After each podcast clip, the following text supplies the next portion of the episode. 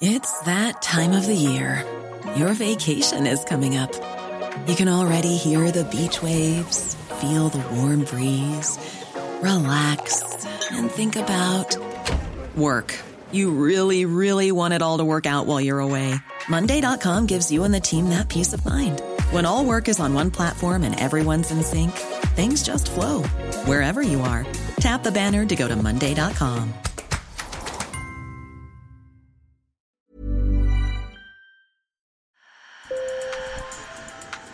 Bonjour. Hello. Hola. Marhaba Sur le fil. Le podcast d'actu de l'AFP. Des nouvelles choisies pour vous sur notre fil info. En octobre, dans un précédent épisode de Sur le fil, je vous expliquais les raisons du succès de Taylor Swift, la chanteuse américaine aux nombreux records. Et eh bien Taylor Swift, tout juste récompensée par un quatrième Grammy Awards pour le meilleur album de l'année, est désormais devenue un enjeu de la présidentielle des républicains craignent qu'elle ne prenne parti pour Joe Biden, le président démocrate sortant, et ils se sont lancés dans une campagne de diffamation qui s'alimente même de théories du complot. La pop star de 34 ans, élue personnalité de l'année par Time Magazine, avait déjà pris parti pour Joe Biden en 2020. Mais peut-elle vraiment avoir un poids dans ce scrutin?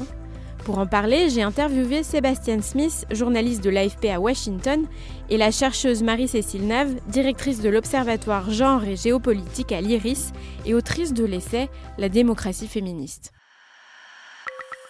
Sur le fil. Donald Trump s'agace et affirme qu'il est plus populaire que Tyler Swift. Son ancien conseiller Stephen Miller sous-entend sur Twitter que la célébrité de la chanteuse est un coup monté. Sébastien Smith, chef du desk de l'AFP à Washington, qui a travaillé sur le sujet, explique que cela remonte notamment à décembre, lorsque Taylor Swift a été élue personnalité de l'année par le magazine Time. Already then you had some of these personalities on Fox News Déjà à ce moment-là, certaines personnalités sur Fox News disaient que c'était une sorte d'opération psychologique inventée par le Pentagone pour aider Biden à se faire réélire. Le choix de Taylor Swift comme personnalité de l'année, ses succès musicaux et même son amour avec la star de l'équipe de football américain Travis Kelsey sont, selon des complotistes, des manipulations pour mettre en avant la star réputée proche des démocrates et ainsi favoriser le candidat Biden. So that idea that the Pentagon had had unleashed some kind of weird psyop. Alors l'idée que le Pentagone avait déclenché une sorte d'opération a vraiment commencé à prendre de l'ampleur. Il est très difficile de dire à quel moment s'est passé de la plaisanterie à un sujet auquel les gens croient vraiment. It. Mais le fait est que cette théorie a commencé à se répandre très largement et encore une fois, Fox News est au cœur de tout cela. Ensuite, l'un des candidats républicains à la présidence, Vivek Ramaswamy, qui s'est retiré depuis, a également déclaré que tout cela était un coup monté, qu'il s'agissait d'une sorte de complot. Et des tas d'autres personnes ont fait de même, issus de toute une écosphère de médias alternatifs sur YouTube ou encore X. Une campagne de haine et de théorie du complot alimentée par des personnes proches de Donald Trump. Le Parti républicain, en tout cas ce que Trump en a fait, est un mouvement extrêmement misogyne, masculiniste. Euh, Swift, euh, elle soutient les droits de, la communauté LGBT, donc ça fait beaucoup de, griefs que lui portent euh, les républicains, les républicains version Trump. Si c'était un homme, ça serait sans doute moins violent. Marie-Cécile Nave est politologue et chercheuse sur le genre à l'IRIS. Les républicains ont raison d'avoir peur euh, de l'impact que Taylor Swift pourrait avoir euh, sur euh, le vote démocrate. Elle a une communauté extrêmement grande, hein, énormément de, followers sur les réseaux sociaux. D'autre part, parce qu'il y a des précédents, c'est-à-dire que les engagements qu'elle a pu prendre pour les démocrates, mais aussi au-delà de ça, en, en, faveur de la participation électorale, encourager les gens et notamment les jeunes à aller voter.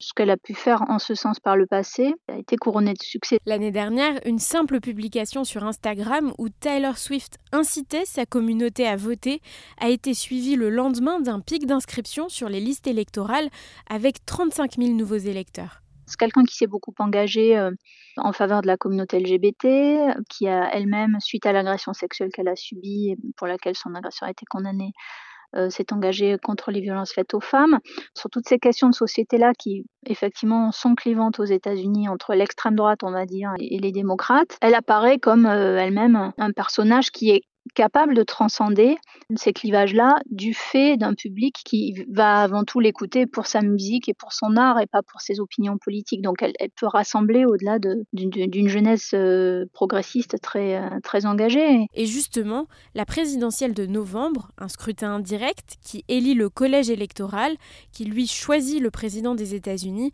risque d'être très serré. C'est pourquoi un soutien de Taylor Swift serait très apprécié dans les rangs démocrates. Le New York Times analysait récemment dans un article que ce serait le rêve le plus fou du parti. Rien n'est laissé au hasard dans cette campagne, l'enjeu est trop énorme, tout ceci est, travaillé, les équipes de Biden euh, essaient de la de l'approcher, de la convaincre de ce soutien officiel. Et bien entendu, ils ont complètement compris euh, l'avantage énorme qu'il y aurait pour eux de, de, l'avoir à leur côté, dans une expression très claire de, de soutien euh, non seulement à Joe Biden, mais aussi euh, aux démocrates dans les élections locales et les élections législatives, parce que c'est ça aussi qui se joue le 5 novembre 2024. Et ce ne sont pas seulement ces positions politiques qui peuvent jouer en faveur des démocrates. C'est aussi le fait d'encourager à voter, vraiment d'encourager les gens à voter. Et le, le turnout, c'est-à-dire la participation, c'est une clé euh, très importante du futur scrutin, comme elle l'a été dans les, dans les scrutins précédents, plutôt à l'avantage des démocrates. Les études montrent que euh, quand la participation électorale est forte, plus forte que d'habitude, ça favorise les démocrates ces dernières années. Les Trumpistes euh, convaincus iront voter, quoi qu'il arrive, alors que les, modérés, les indépendants, euh, du côté démocrate, on, hésite un petit peu plus Marie-Cécile Nave souligne qu'il reste encore beaucoup d'incertitudes, notamment sur le vote des jeunes Américains. Et ils seront nombreux. Il y aura potentiellement 8 millions de nouveaux électeurs et la Gen Z, c'est-à-dire des jeunes âgés de 18 à 27 ans, représentera environ 40 millions d'électeurs. Mais selon l'experte, ce n'est pas forcément un groupe homogène. Beaucoup d'autres ont des préoccupations beaucoup plus terre à terre, rembourser leurs prêts étudiants, euh, survivre, euh, travailler, alors que l'élection a lieu dans, quand même très longtemps. Et quand l'hypothèse Trump va se préciser, ça va aussi mobiliser euh, la jeunesse progressiste, peut-être plus qu'on ne l'imagine aujourd'hui. Début janvier, c'est le vice-président de la Commission européenne, Margaritis Chinas, qui, lors d'une conférence de presse, a appelé la chanteuse à inciter les jeunes à voter pour les élections européennes prévues en juin cette année.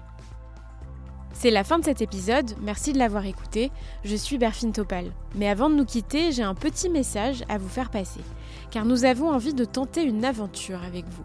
On aimerait vous céder le podcast pour la Saint-Valentin.